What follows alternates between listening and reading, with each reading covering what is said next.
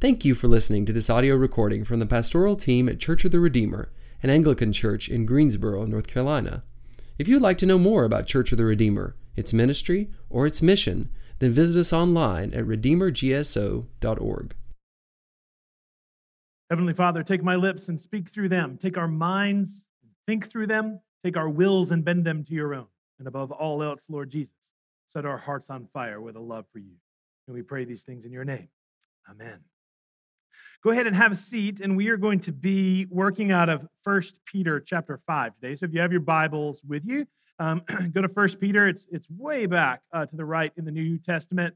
Uh, First uh, Peter chapter 5, and we're going to um, look at verse 8 here in just a minute. So we are, we are in the season of Lent. And Lent, as you can see, things are a little bit different even in here as we this season is set apart as a time of preparation for for good friday and for easter. Because the idea is that that to fully understand uh, and to celebrate the the victory that jesus won on the cross and in his resurrection we need to stop and contemplate why a victory was needed at all and if such a price as, uh, as the life of Christ himself was given on Good Friday, if such a price needed to be paid, what is the debt? It's, it's a lot of signs and, uh, and stores and grocery stores and everything else will start now to carry all of their Easter things. It's not Easter yet. It'd be great if all we could think about is just the resurrection and the joy of that. But there is a reality that is our need for repentance because we are still sinners, right? And so during Lent, um, we set apart a time to intentionally think about things that we don't always want to think about, that we would rather not think about oftentimes. Three of those things are what is what are traditionally known as, as three of the great enemies of God's people, sometimes called the unholy trinity Satan, sin, and death. And that's what we're going to look at in our sermon series during Lent as well. Are these three things? Two weeks here at the beginning on Satan. Today, who is he? Next week, how does he work?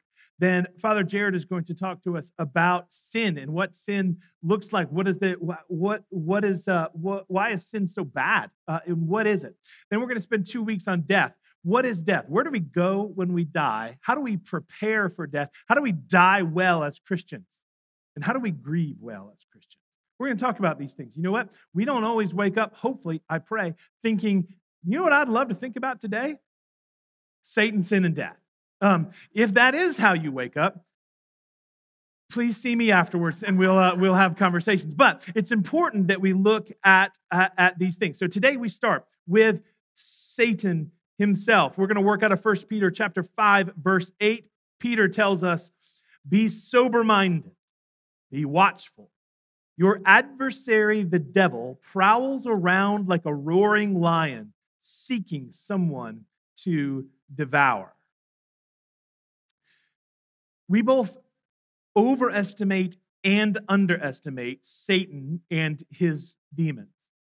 C.S. Lewis wrote a great book called The Screwtape Letters. If you ever get a chance to read it, it's a, it, is, uh, it is a satire, really. Uh, it's, it's sort of a training manual. It's a, it's, a, it's a collection of fictional letters from, from Uncle Wormwood, who is training his nephew Screwtape on how to tempt people okay? Uh, and so it is uh, it is meant to be humorous. It's also disturbing on one hand because you recognize all of the things that lewis teaches in there and and uh, and reports in there are things that happen in our lives as well. But in the in the introduction to Screwtape letters lewis says this there are two equal and opposite errors into which our race can fall about the devils. One is to disbelieve in their existence the other is to believe and to feel an excessive and unhealthy interest in them. They themselves are equally pleased by both errors and hail a materialist or a magician with the same delight. The Bible talks a lot about demons, and so we cannot deny their existence. In fact, the Bible talks a lot about heavenly realms, unseen spiritual realms that we can barely understand. First Peter chapter 3 says Jesus has gone into heaven and is at the right hand of God with angels, authorities, and powers having been subjected to him. Angels, authorities, and powers. He doesn't then go into how all of that works. Paul in Ephesians chapter 6 says, We do not wrestle against flesh and blood, but against the rulers, the authorities, the cosmic powers over this present darkness, against the spiritual forces of evil in the heavenly places.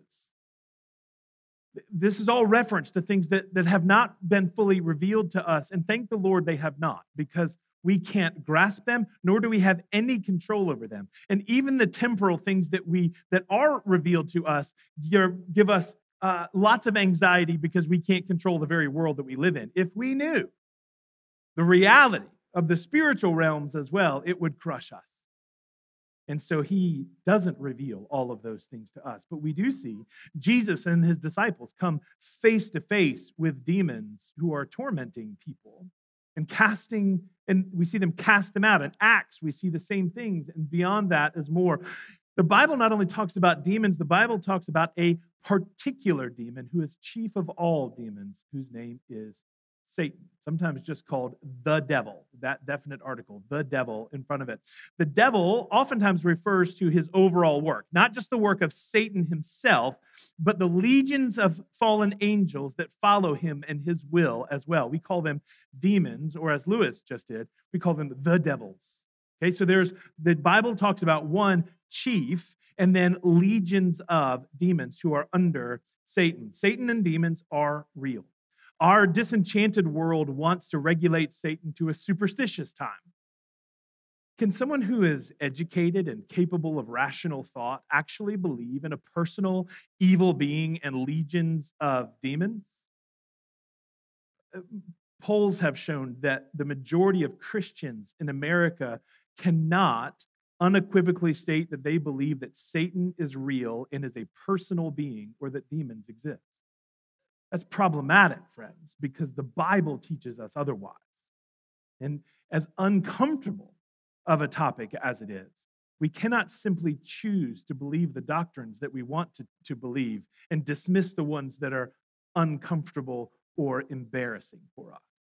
And the Bible tells us that Satan and his demons are real. To deny the existence of Satan and demons, either by just simply refusing to believe in that or to intellectually explain them away by saying the Bible is just simply talking about symbols of evil, not personal evil beings, or to say the Bible is from an ancient culture that, that blamed mental or physical issues on the supernatural, but we know now through science is are really just um, issues of chemicals in the brain or physical problems with the body. To say these things is to, to deny the literal sense in which the same Bible that tells us Jesus is, is here and alive also tells us that Satan and demons are real.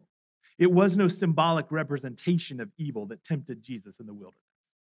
It was no symbolic representation of evil that Jesus cast out of a man into a herd of pigs who then threw themselves off a cliff. Evil exists, and personal evil beings exist, including Satan.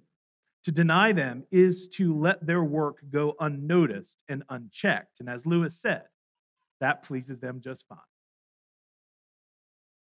The other extreme, besides denying their existence, that Lewis brings out is, uh, is that we see them in everything and we give them more credit than they deserve. Satan and demons are creatures that crave glory and attention. And if we give them our fear or see them around every corner, they are equally pleased. Believing in demons and Satan is not only for the crazy lady who has dozens of cats and charts of the end times on her wall. It is not immature to believe in Satan and demons. In fact, it is immature to idealistically believe otherwise. But don't become superstitious and see them everywhere. Go play Dungeons and Dragons. It's fine. The 80s were wrong, okay? Um, it's, you're going to be all right. At the same time, don't practice the occult and invite demons into your life through spells and crystals and incantations and prayers in which you are speaking to demons and asking them to enter into your life. Don't do that because they will.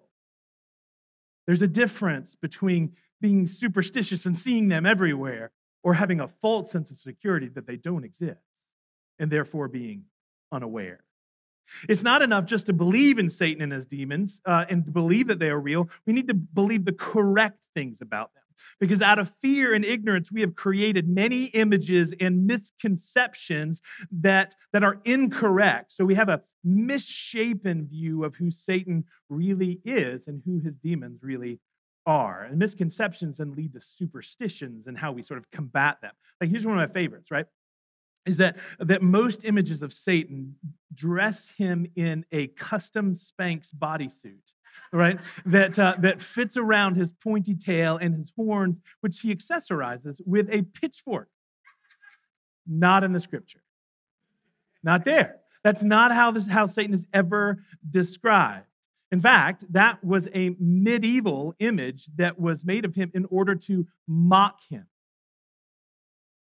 Or this one, right? Since, since salt is seen in the scripture as a sign of righteousness, and you are the salt of the earth, and you don't want it to be thrown out and trampled, and that, that, that this superstition has come that if you spill the salt at the dinner table, you're supposed to take some of it and throw it over your shoulder. Do you know why?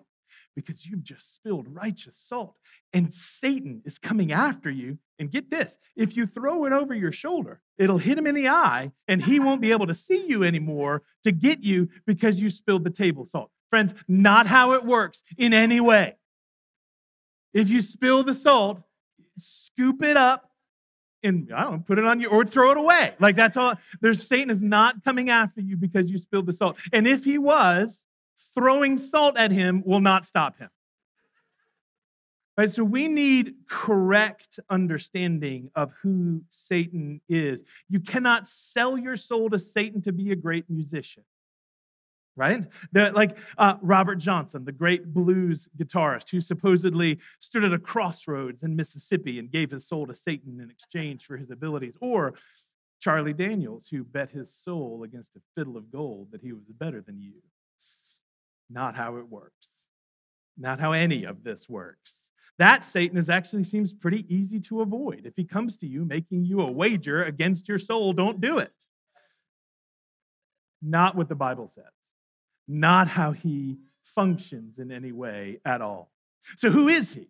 Well, here's a snapshot of the Bible, of what the Bible says about Satan. And it's hard to grasp. There's not a book of Satan that just explains all of this in, in the Bible. And when it does talk about the Bible, uh, talk about Satan in the Bible, what we see is written oftentimes in prophetic literature or in apocalyptic literature, both of which are a genre in the scripture that is full of symbolism uh, and full of Old Testament references. This is why you can't read Revelation like tomorrow's newspaper. That's not that's not how that's not how it works at all, right? Um, and so uh, and so trying to understand exactly what has happened with Satan it takes some effort uh, and some some reading and some uh, and some listening to teachers who who have gone deeply into these things. And so here's a description of, of what we can understand that brought of what brought Satan to earth. In Isaiah, he is referred to as the light bearer or also translated the dawn bringer, or in Latin, Lucifer. He is a created being, an angel of light, and one of the most beautiful. Ezekiel calls him an anointed guardian cherub. In other words, the cherub, types of angels that, if you remember the description of the Ark of the Covenant, there were two cherub on top with golden wings outstretched. The cherub, when we see descriptions of heaven, they are seated on either side of the throne of God. Uh, in, in fact, in Second Kings and Isaiah as well, God is called the God who is seated between the cherubim. So Ezekiel 28 says this You were blameless in your ways from the day you were created until unrighteousness was found in you. In the abundance of your trade, you were filled with, with violence and you sinned. So I cast you as a profane thing from the mountain of God. Your heart was proud because of your beauty. You corrupted your wisdom for the sake of your splendor. So, if we unpack that a little bit, what we see as an anointed guardian cherub, the cherub, it seems like, um, are the ones who help lead the worship in heaven.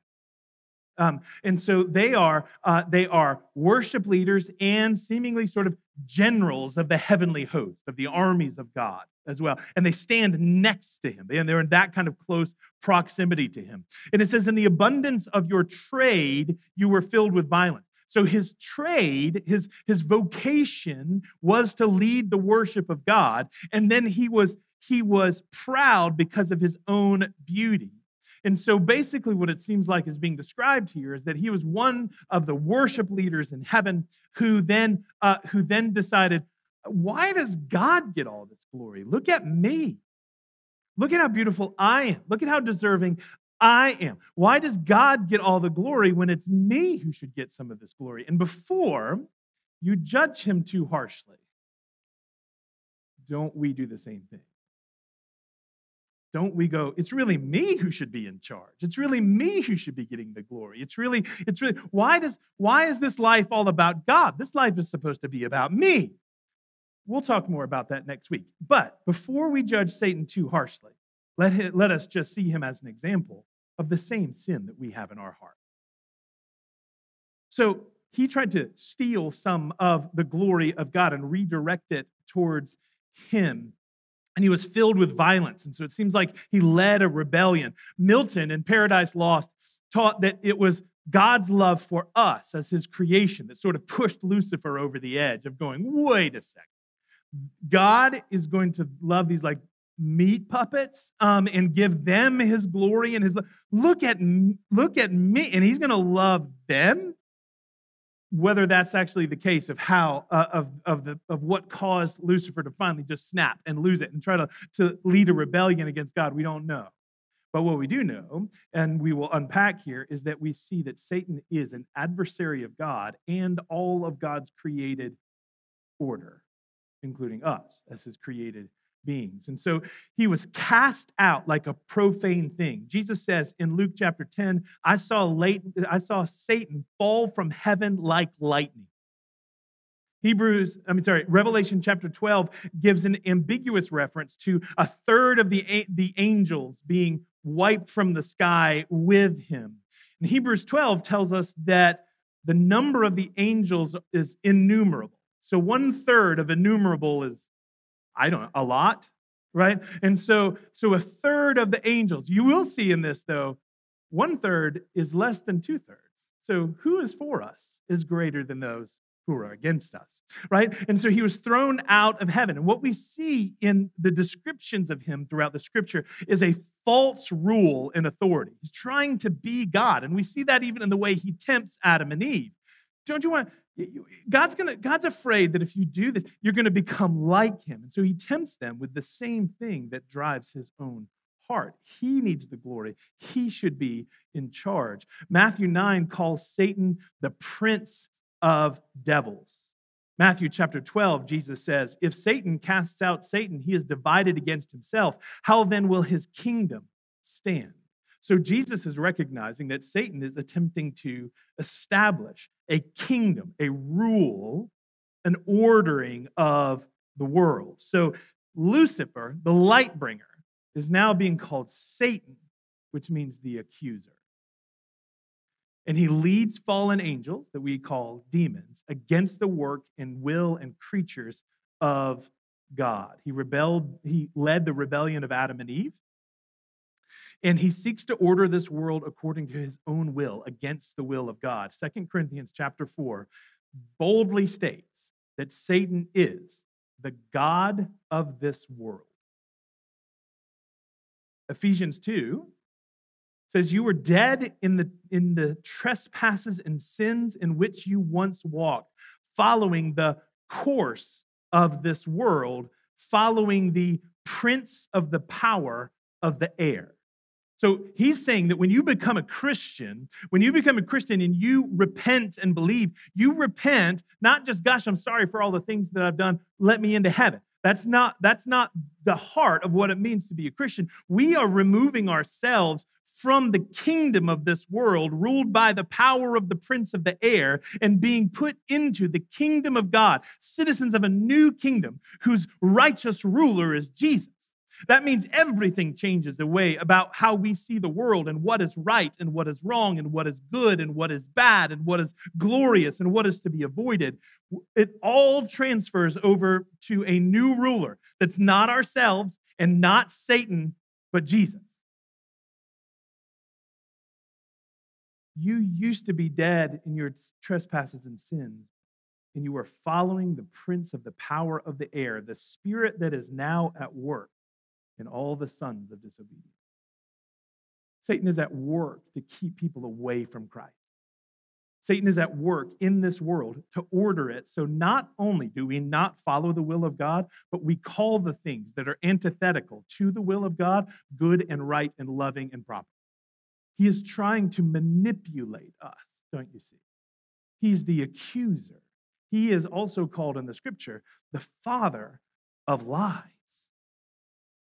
So, Peter, in our verse that we're working out of today, says, Be sober minded. Like, in other words, think straight about this stuff, be watchful. Your adversary, the devil, prowls around like a roaring lion, seeking someone to devour. He is intentional. He is active. He is driven by something. He has, he has got goals in his life. And that is to destroy the creatures of God, to oppose the will of God, and to establish a world that is antithetical to what God, God's purposes for his own creation.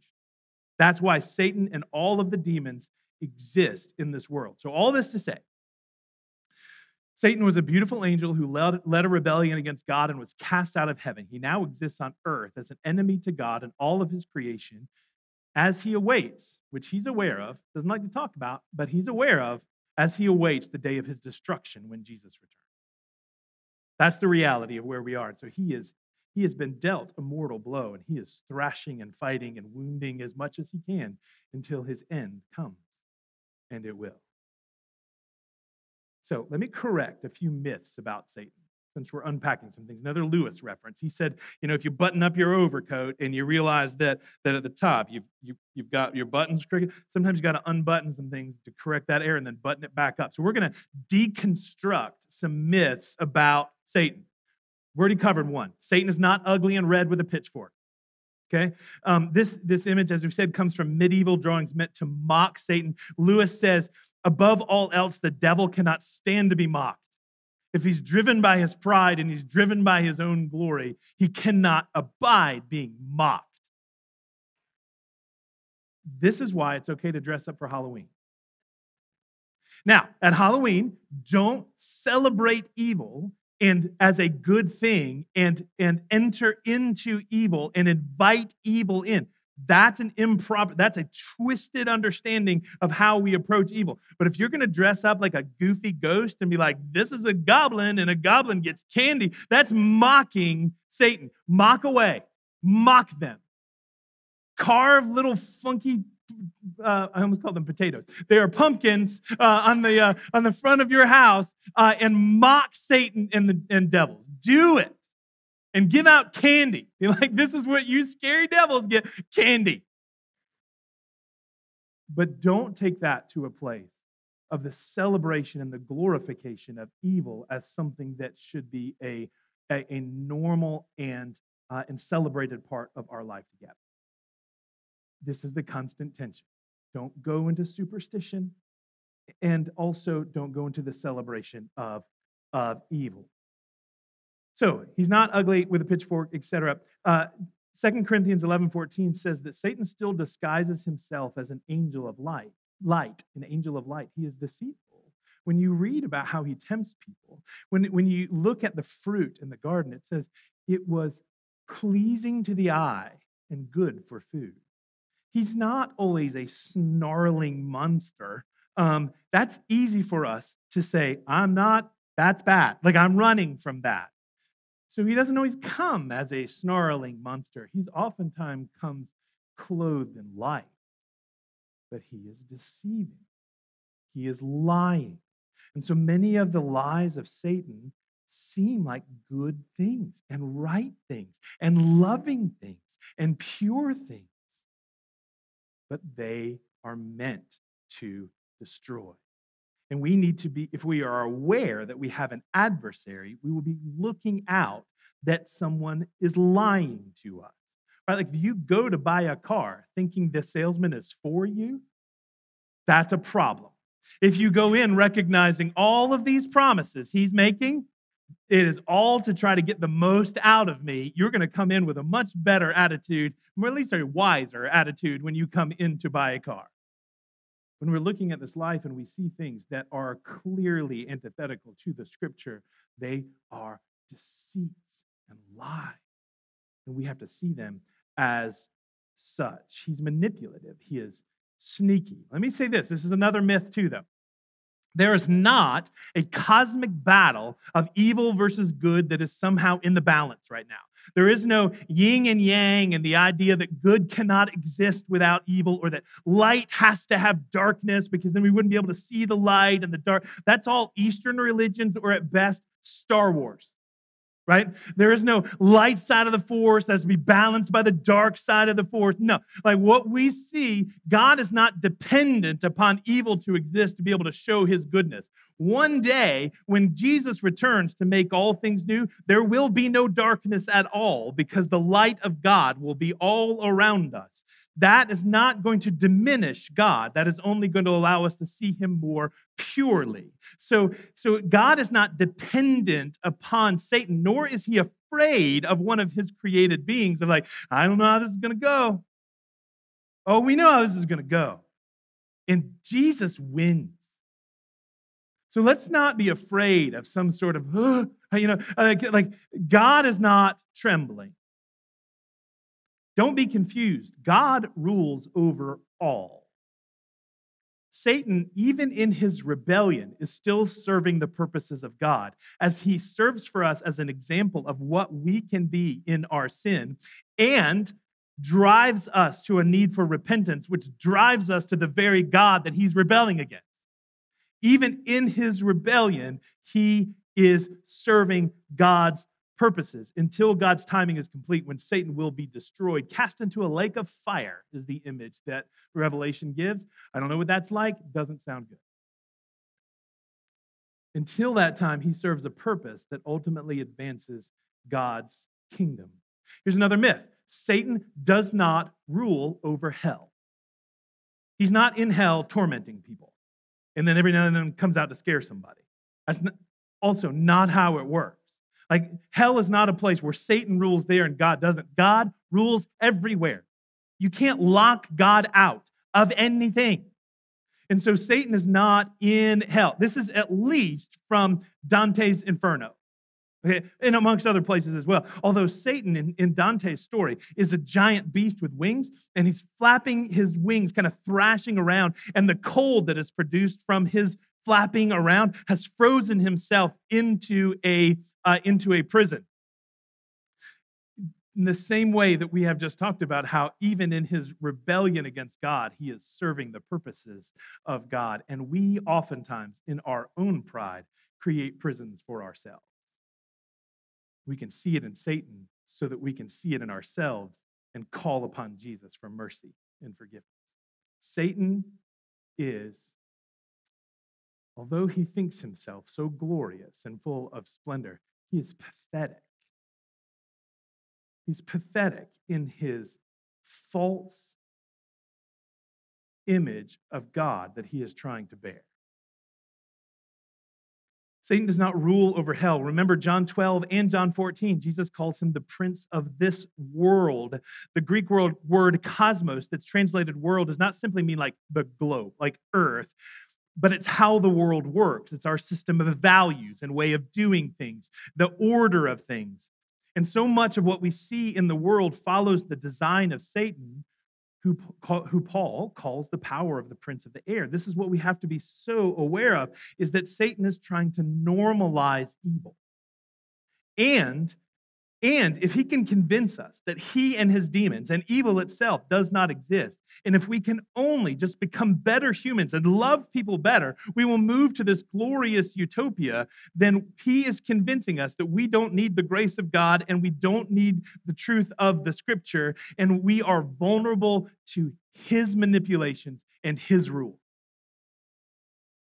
we have to recognize that even so many theologies and ideologies and philosophies that sound like they are loving and good are manipulations from Satan himself. And if you say that in this culture right now, you will also, at the very best, sort of be looked at strangely because no one believes that stuff anymore. That in itself is a victory for Satan and his demons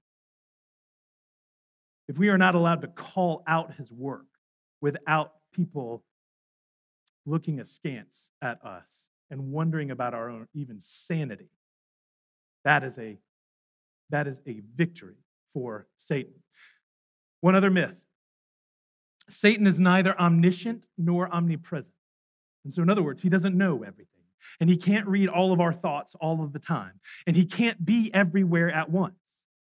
He can't, he's, he's a created being, a finite being. Now, somehow angels travel fast. I don't know how that works, but, um, but he cannot be in Moscow and in Washington, D.C., and in Venezuela and in South Africa and in your closet at the same time. He can't do that. Say, you may have never been in the presence of Satan himself. Now, he does have legions of demons that I promise you have affected your life. But let's not give Satan more glory and power than he actually has. He is constrained by the limitations of being a created being. He is not the anti God with all of his powers, but for evil. That's not how this works. So let's respect the fact that Satan exists and be sober minded and watchful, and also not give him more glory and, and, uh, and confidence than, uh, than he deserves. So here's what I want us to take away from today 1 Peter 5 8. Be sober minded and watchful. You have an adversary. You have an adversary in your life in Christ. It's not just about you going, Oh, I'm trying so hard and I'm failing. You have someone who is working against you. And if you know that someone is working against you, you can be on the lookout, watchful for his work in your life. If, if I told you someone might break into your house tonight while you are sleeping, you are going to check the locks twice. Well, I'm telling you that Satan and his demons are at work in your life to keep you from holiness, righteousness, and pursuing and following God. It changes things if we recognize we have an adversary because we are then on the watch. Satan is real. I want us to take that away from this time. Satan is real and his demons are real, but they are not to be feared if we are in Christ. They are not to be feared. Jesus wins in this life and the next. Yes, we're sober minded and watchful. I asked the prayer team specifically to pray for me as I've been preparing this sermon for the last two weeks, this week's sermon and next week's sermon, because I'm carrying around a backpack full of books on Satan. I'm spending hours and hours reading about Satan all the time. Not a great thing. And so I asked, not to go, well, I don't have to worry about him. I asked our prayer team, I asked our staff to be in prayer for me and for our church specifically as we kick this hornet's nest that we kick. But we do not have to be afraid of Satan. Why is it that when we can talk one time about Satan and demons, and we can move to a place of fear and anxiety so quickly. When every week that we are together as a church, we sing of the power and the grace and the majesty and the glory of Jesus and his presence with us and the victory he's going to win and the hope that's unshakable, we can so easily hand that off like this when we hear of something that we should be afraid of in Satan and demons. We have no fear in Jesus Christ. All of the demon movies you've seen, right, where everybody's like tormented and killing each other because they're all got demons and things like that. If there was an actual person of faith in Jesus Christ in that movie, short movie, because they would just go, Be gone with you in the name of Jesus. And no demon or Satan himself can stand in the presence of the name of Jesus. Movie's over, right? So we don't need to be afraid. And if you leave here afraid, you've misheard Yes, there's enemies to be aware of, but we do not live in fear. We live in the power and the grace and the majesty of Jesus. Press into Him, seek Him. If you do not belong to Christ, then recognize that Satan is at work to keep you from Him. And if all of this is like, man, this is all spooky stuff. I didn't, I came to church, like my friend invited me, and I didn't know what the heck is happening with all this. Like, like, look, just be aware that there are realities. Think about it in your life. Why is it so easy for us to scroll for hours on social media and so hard for us to regularly read our scripture? Part of that's your pride, right? Part of that's our laziness. Like we're, we're perfectly capable of sinning without Satan's help. But part of it is that there are forces that are working against you. Why is it hard to get up on a Sunday? Like you go, when I'm here, I love it, but sometimes it's so hard to get out of bed. That sometimes you didn't sleep the rest of the week like you should have. And so, yes, you're being sinful. That's your problem. But there's also forces at work that would much rather not have you here in the presence of the Word of God, in the presence of His Holy Spirit. Let's be mindful. Let's be aware. Listen to this, though, from James chapter 2. He says, You believe that God is one and you do well. So, in other words, good job. You believe in God. And then he says this Even the demons believe and they tremble with fear. I love it. These demons that seem all snarly and stuff, they tremble in fear because they know that God exists. And if you are a Christian, you belong to God. If you don't belong to Christ, get there. You are at risk.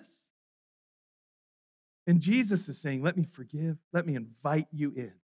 If you are hearing these things today and you're going, ugh, like this is the kind of religious stuff that I don't like because it's just it's just superstition and it's supposed to scare people and let me tell you again that is evidence of the work of Satan in your life. Don't you see? He's trying to get you to dismiss what the Bible is telling you is true even here right now. So let us not join the arrogance of Satan and go, I'm going to believe whatever I want to believe. We are effectively saying, I make my own truth, which effectively then says, I am God. And you are not God. If you don't take anything else away from this sermon, take that away from this. You are not God. You need the protection of God. You need the grace of God. You need the mercy of God. And with Him, He who is for us is greater than all who are against. Let us be aware of our adversary. Let us resist the devil. Let, him, let us mock him as he flees from us. And let us live into the victory of Jesus, not in fear. Take authority in the name of Jesus over those things that are not of God and cast them from this place and from our hearts. And you know our primary weapon against the work of Satan?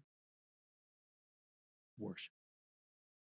Because what he, what he wants from us more than anything else is for us to turn to him in worship and adoration, even in fear, because we are worshiping what we believe is his power. And so when we worship Jesus, when we turn to the cross of forgiveness, that Satan does not understand why the God of the universe would humble himself to become one of us and die in our stead, in our place, suffer for us when he's the one that has all the glory. Satan does not get it. And when we worship and praise him, we drive far from us the effects of the evil one. So let us be a church that worships well, that lives differently, that recognizes its citizenship in a different kingdom. And although we are aware of our adversary, let us mock him with the truth that he will lose to our Savior, the Son of God, Jesus Christ. Pray with me.